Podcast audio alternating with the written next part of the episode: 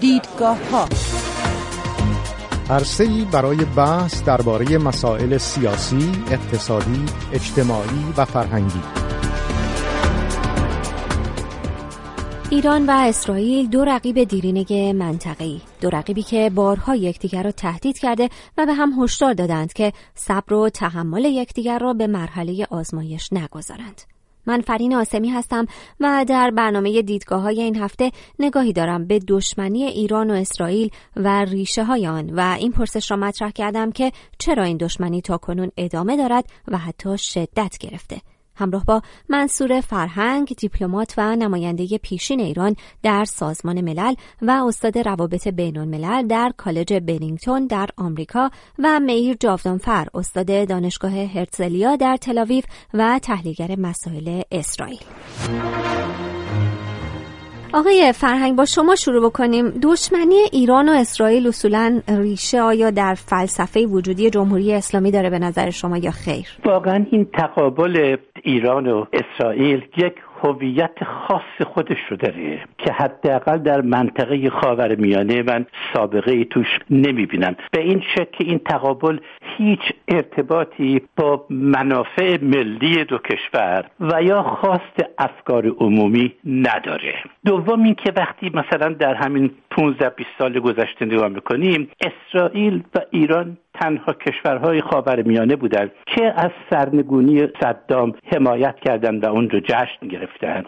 ایران خیلی حتی بیشتر از اسرائیل. هر دو کشور در رابطه با داعش شکست داعش رو ترجیح می‌دادند که بشار اسد بمونه اگر بدیلش فقط داعشه. بنابراین تنها انگیزه ای که ما حداقل در رابطه با ایران در نظر بگیریم اینه که یک انگیزه ایدئولوژیک و ابزاریه. یعنی از تقابل با اسرائیل استفاده می‌کنن برای اینکه بتونن از حمایت توده های عرب به قول معروف عرب استریت چون به هر حال احساسات حمایت از فلسطینی ها در جهان عرب تو توده ها وجود داره و دولت ها به دلایل مختلف اولویتی به مسئله فلسطین نمیدن و ایران با تبلیغات وسیع خودش میاد حتی موجودیت یا مشروعیت اسرائیل رو مورد سوال قرار میده و با هر نوع گفتگوی صلح و مذاکره با حل مسئله فلسطین مخالفه. اون چیزی که واقعا در اینجا تنز تلخ تاریخ یا تنز تقدیر باید بهش بگیم اینه که دست راستی های اسرائیل خصوصا ناتانیاهو از این تبلیغات ایران استفاده می‌کنن.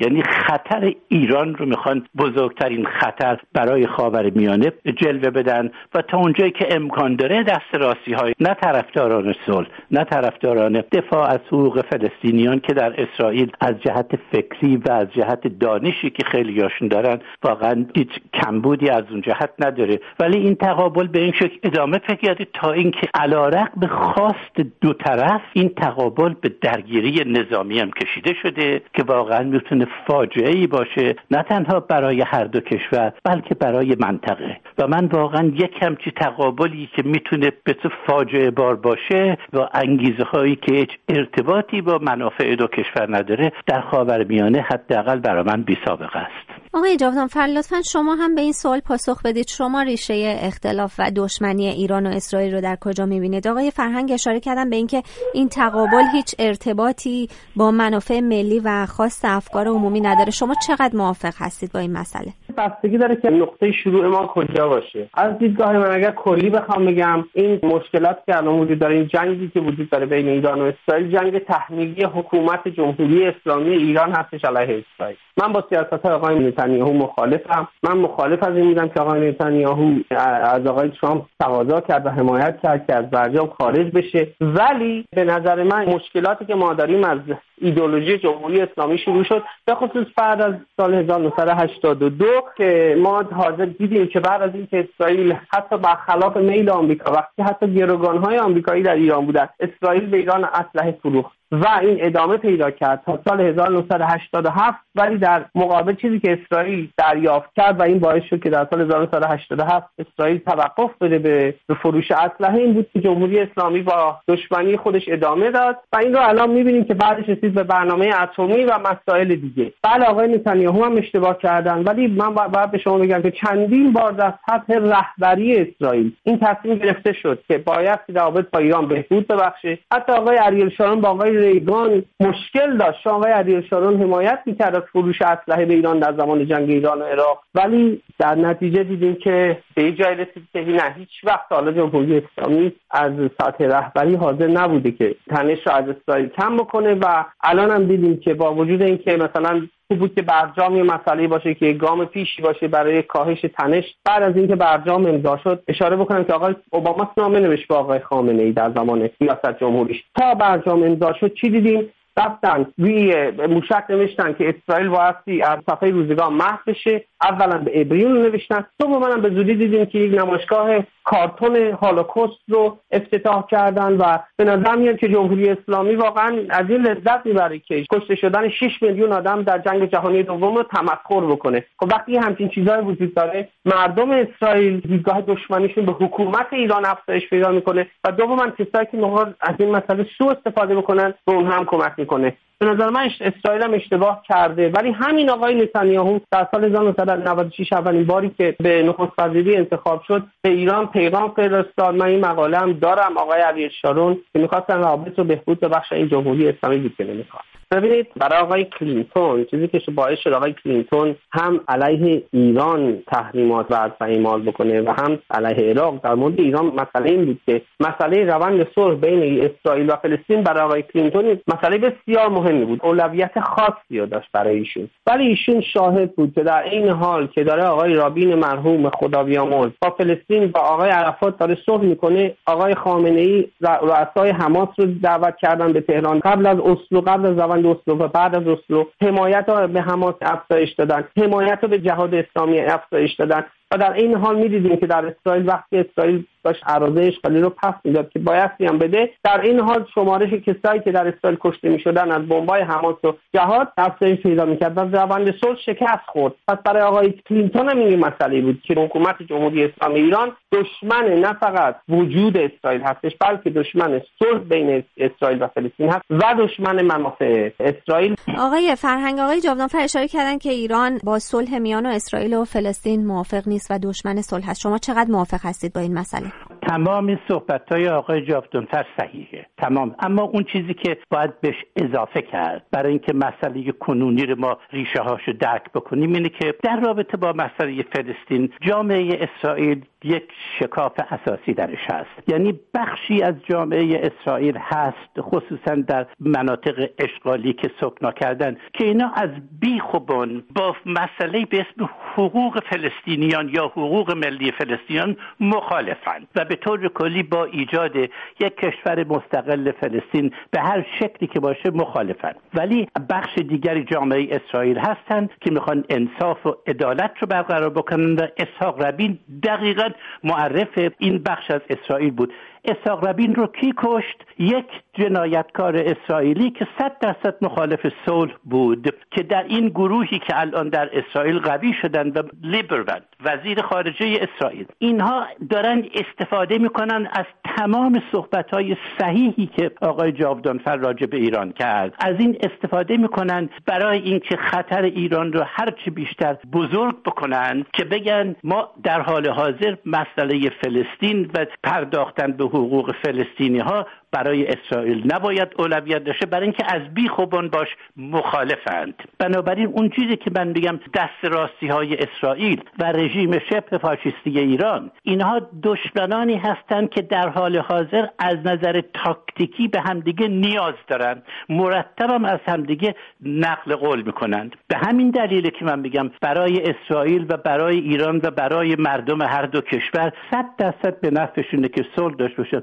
توضیح دادم مقاله مقالاتی هم در این باره نوشتم که ایران از بیخوبان با صلح مخالفه برای اینکه موجودیت اسرائیل رو مورد سوال قرار میده. اگرم به مسئله فلسطین اشاره بکنه فقط یک استفاده تبلیغاتی. دو استفاده از این می‌کنه. یکی این که می‌خواد این اختلاف بین اسرائیل و فلسطینی ها رو تبدیل به اختلاف بین اسرائیل و اسلام بکنه.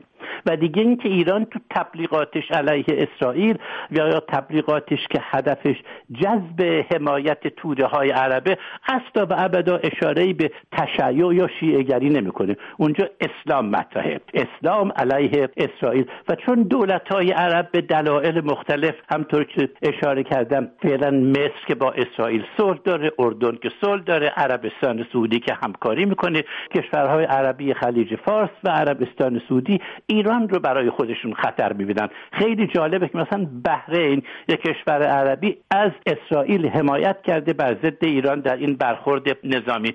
این چیزا درسته ولی در ضمن اینم ما باید بگیم که از این رفتار و کردار ضد اسرائیلی و به نظر من شبه فاشیستی ایران دست راستی های اسرائیل دارن زو استفاده می‌کنن در انتخابات داخلی و برای مبارزه و انتقاد کردن طرفداران صلح در اسرائیل. این هم بخشی از این واقعیت تنز تاریخ شده که همطور که آقای جاودانفر گفت حرفش درسته که با بگیم هر دو طرف بستگی داره از کجا شو اسرائیل این رو از اول به هیچ وجه نمی‌خواسته.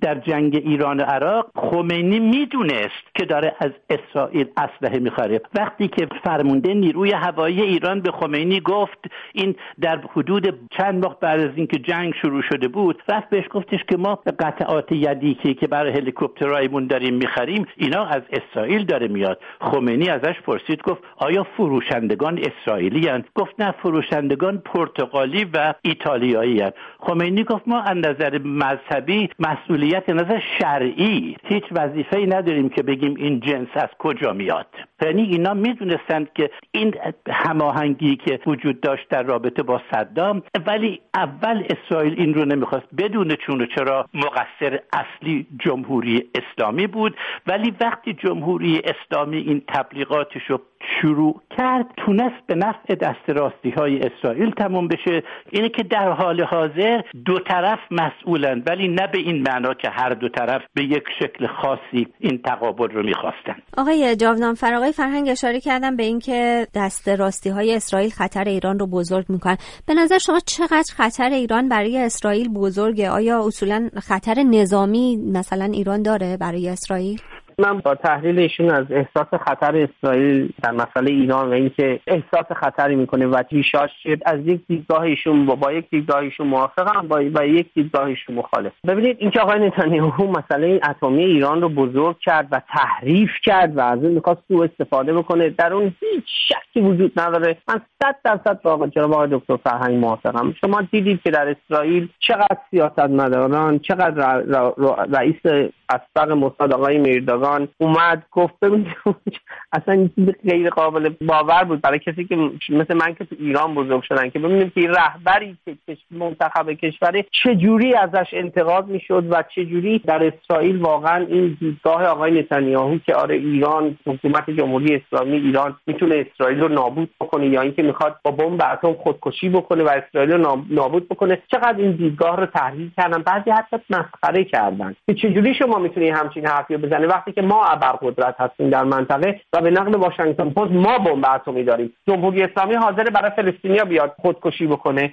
پس این مسئله که آقای نتانیاهو که آقای فرهنگ گفتن که می‌خوان سوء استفاده بکنن در مورد برنامه اتمی من کاملا موافقم. نتانیاهو از اون استفاده کرد برای سکوی انتخاباتی خودش برای مخاطبین خودش و دیدیم من کتاب برجام امضا شد چقدر آقای نتانیاهو یهو دیدیم چهار تا پرونده علیهش باز شد که یهو تمرکز رفت رو جای دیگه. آقای نتانیاهو خیلی متاثر شد از اینکه برجام امضا شد چون یک مسئله اصلی رو ازش گرفتن که روی اون مانور می‌داد. ولی جایی که من مخالف هستم خطر سوریه هست. خطر حضور جمهوری اسلامی ایران نیروهای سپاه پاسداران در سوریه. حالا اینکه الان که ایران این همه مشکل داره مشکل خشکسالی داره که نقشه ایران ده سال دیگه اصلا عوض خواهد شد به خاطر این مسئله. و چرا این آقایون رفتن در سوریه دارن تمرکز می‌کنن و در سوریه دارن دشمن تراشی می‌کنن؟ این سوال من می‌خوام هموطنان عزیزم و مخاطبین عزیزتون در ایران جواب بدم ولی از اسرائیل من بحثی به شما بگم که در مورد اینکه مخالفت با حضور نیروهای جمهوری اسلامی در سوریه یک انسجام وجود داره بین گروه های راستگرا و چپگرا.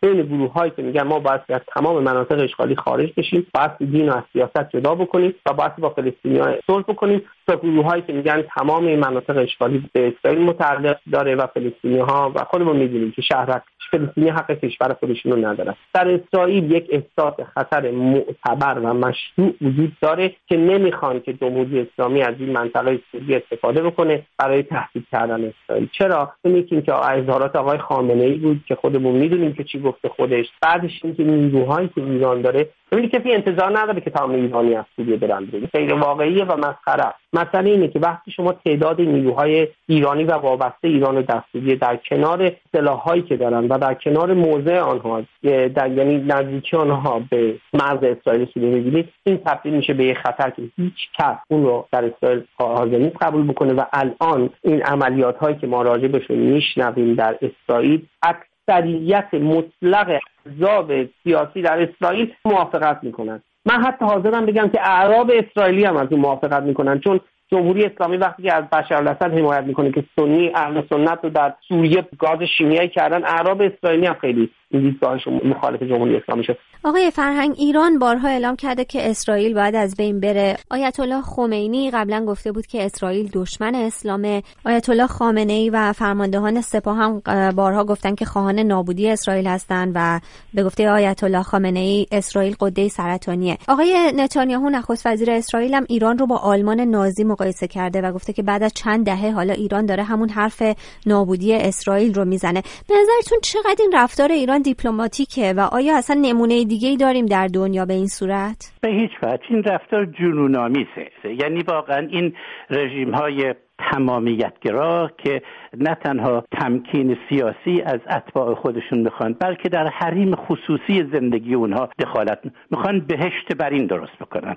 به طور کلی رژیم هایی که میان بهشت برین درست بکنن کارشون به درست کردن جهنم کشیده میشه. حالا چه کمونیستی باشه چه فاشیستی باشه چه اسلامی و مذهبی باشه. فرق می‌کنه که این کسانی که فکر می‌کنن حقیقت مطلق رو دارن و هیچ نوع بدیل فکری و هیچ نوع انتقادی رو بهش مشروعیت نمیدن در حال حاضر تو دنیا رژیم ایران یکی از اون رژیم های تمامیت گراست خیلی جالبه که یونگ این روانشناس بزرگ قرن بیستم مطالعات بسیار عمیقی راجع به این رژیم ها هم در رابطه با آلمان و هم رابطه با اتحاد جماهیر شوروی کرده که واقعا بینش او تا حدود زیادی برای فهم مسائل ایران هم قابل استفاده است. میگه که فقط این نیست که قدرت آدم رو فاسد می‌کنه و قدرت مطلق فساد مطلق می‌کنه.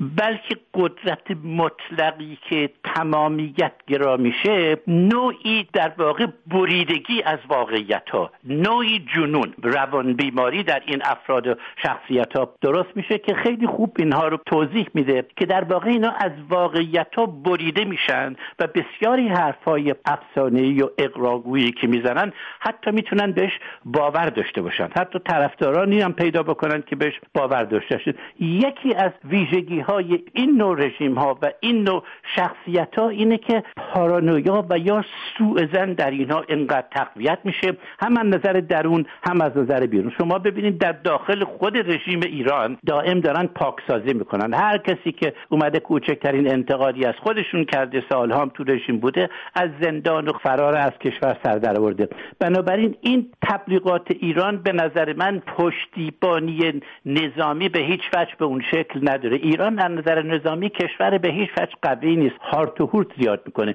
حتی در سوریه اگر واقعا خودش انقدر قدرت داشت پول زیادی خرج کرد که بره شیعیان افغانستان و پاکستان و عراق رو بهشون پول بده و بهشون تفنگ بده و آموزش بده که بفرستن به سوریه. و خیلی جالبه تا اون زمانی که این افراد و گروه ها داشتن بر ضد داعش مبارزه می‌کرد کردن این مبارزه هماهنگ با خواست اسرائیل و هماهنگ با خواست آمریکا بود. برای اینکه همه اینها با هر نفرتی که از ایران و اسد و غیر ذالک داشتن اون جنایات داعش اصلا اومد گفت که فعلا بعد اون نابود بشه من فکر می‌کنم که بالقوه.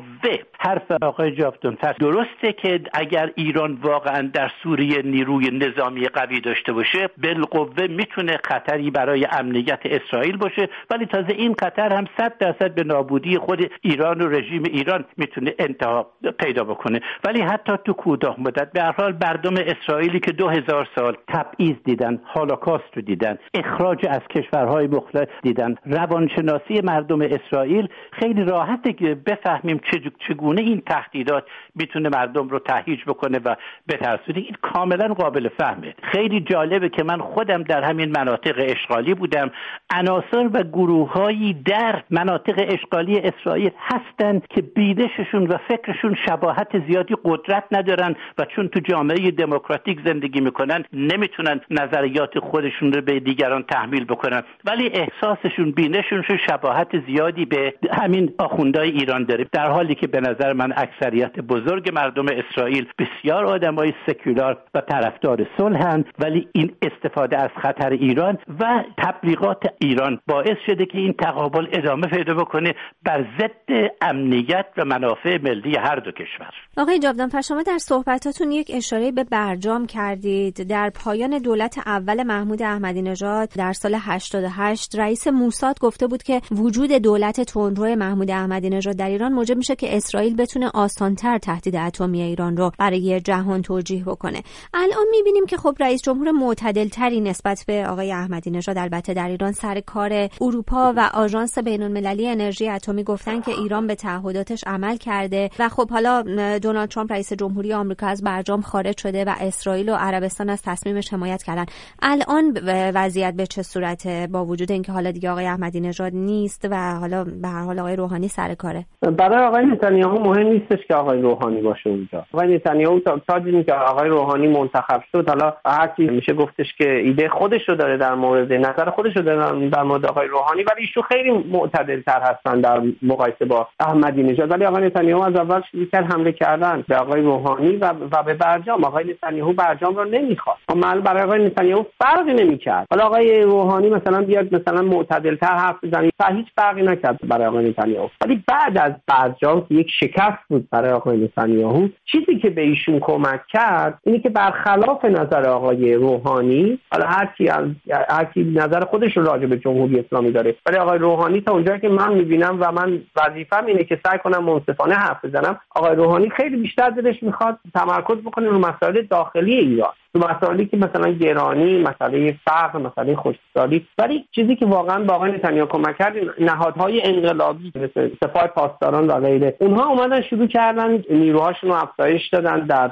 سوریه و تهدیداشون رو افزایش دادن. اجازه بدید یه ول دیگه هم در این مثلث وجود داره بین آمریکا. آمریکا و اسرائیل تنها نیستن. این عربستان سعودی هم من بسته اشاره بکنم. ببینید عربستان سعودی یک شریک بسیار قدرتمند و نسبتا ساکت اسرائیل هست. عربستان سعودی و امارات متحده عربی. تا اونا دیدن که بعد از برجام ایران کمکاشو به حوثی افزایش داده. حالا میگم موشکا ایرانی یا ایرانی نیست حالا هرچی ولی ایران کمکاشو به حوثی افزایش داده. اسرائیل دید که ایران کمکاشو به سوریه افزایش داده. خب اینا براشون به هر دو کشور بیشتر دیدگاهشون رو موجه کرد. و در این حال تا برجام شد شروع کردن قوه قضایی ایران رو بودن کسایی که دو تابعیتی هستن ایرانی های آمریکایی مثل آقای نمازی پسرشون. و بعد دیدیم که نیروی دریایی سپاه پاسداران در سال 2015 که داشتن مقایسه می‌کردن یه حدود سی بار رفتار تهدیدآمیز داشت با نیروی دریایی آمریکا که می‌تونست به جنگ تموم بشه هر کدومشون. سال بعدش این به چهل بار رسید. خب وقتی این رفتارها رو ما بعد از برجام دیدیم این همه تحریک آمیز بود این جو رو واقعا میشه گفتش که به وجود آورد برای کسایی که می‌خواستن زیر برجام بزنن. چون برجام با وجود اینکه فقط راجع به برنامه اتمی ایران بود در یک اکوسیستمی بود در یک سیستم محیط بود که چیزهای دیگه روش تاثیرگذار هستن. مثل که شما یه درختی رو داشت بذارید وسط یک منطقه بکارید. ولی بگید که خب حالا میزان بارش و میزان خورشید و میزان مثلا کیفیت خاک هیچ این تأثیری نخواهد داشت. این اشتباهه. هر چقدر ما سعی کردیم که مثل بنده که بخواستیم از برجام دفاع بکنیم از این دفاع بکنیم این اعمال جمهوری اسلامی با آقای نتانیاهو و با آقای بن سلمان کمک کرد. حالا فراموش نکنیم که رفتن سفارت عربستان رو سوزوندن وسط تهران. این اعمال بسیار زشتی هستش. در مجموع یک فضایی به وجود اومد که آقای نتانیاهو و آقای و آقای سلمان اینکه بتونن به مردمشون بفروشن که نه برجام بدی و باید باطل بشه راحتتر شد و ما می‌بینیم این نتیجه که برجام باطل کرد. ممنونم از هر دو مهمان برنامه منصور فرهنگ دیپلمات و نماینده پیشین ایران در سازمان ملل و استاد روابط بین الملل در کالج بنینگتون ساکن آمریکا و میر جاودانفر استاد دانشگاه هرتزلیا در تلاویف و تحلیلگر مسائل اسرائیل. و ممنون از شما که تا این لحظه با من فرین آسمی همراه بودید.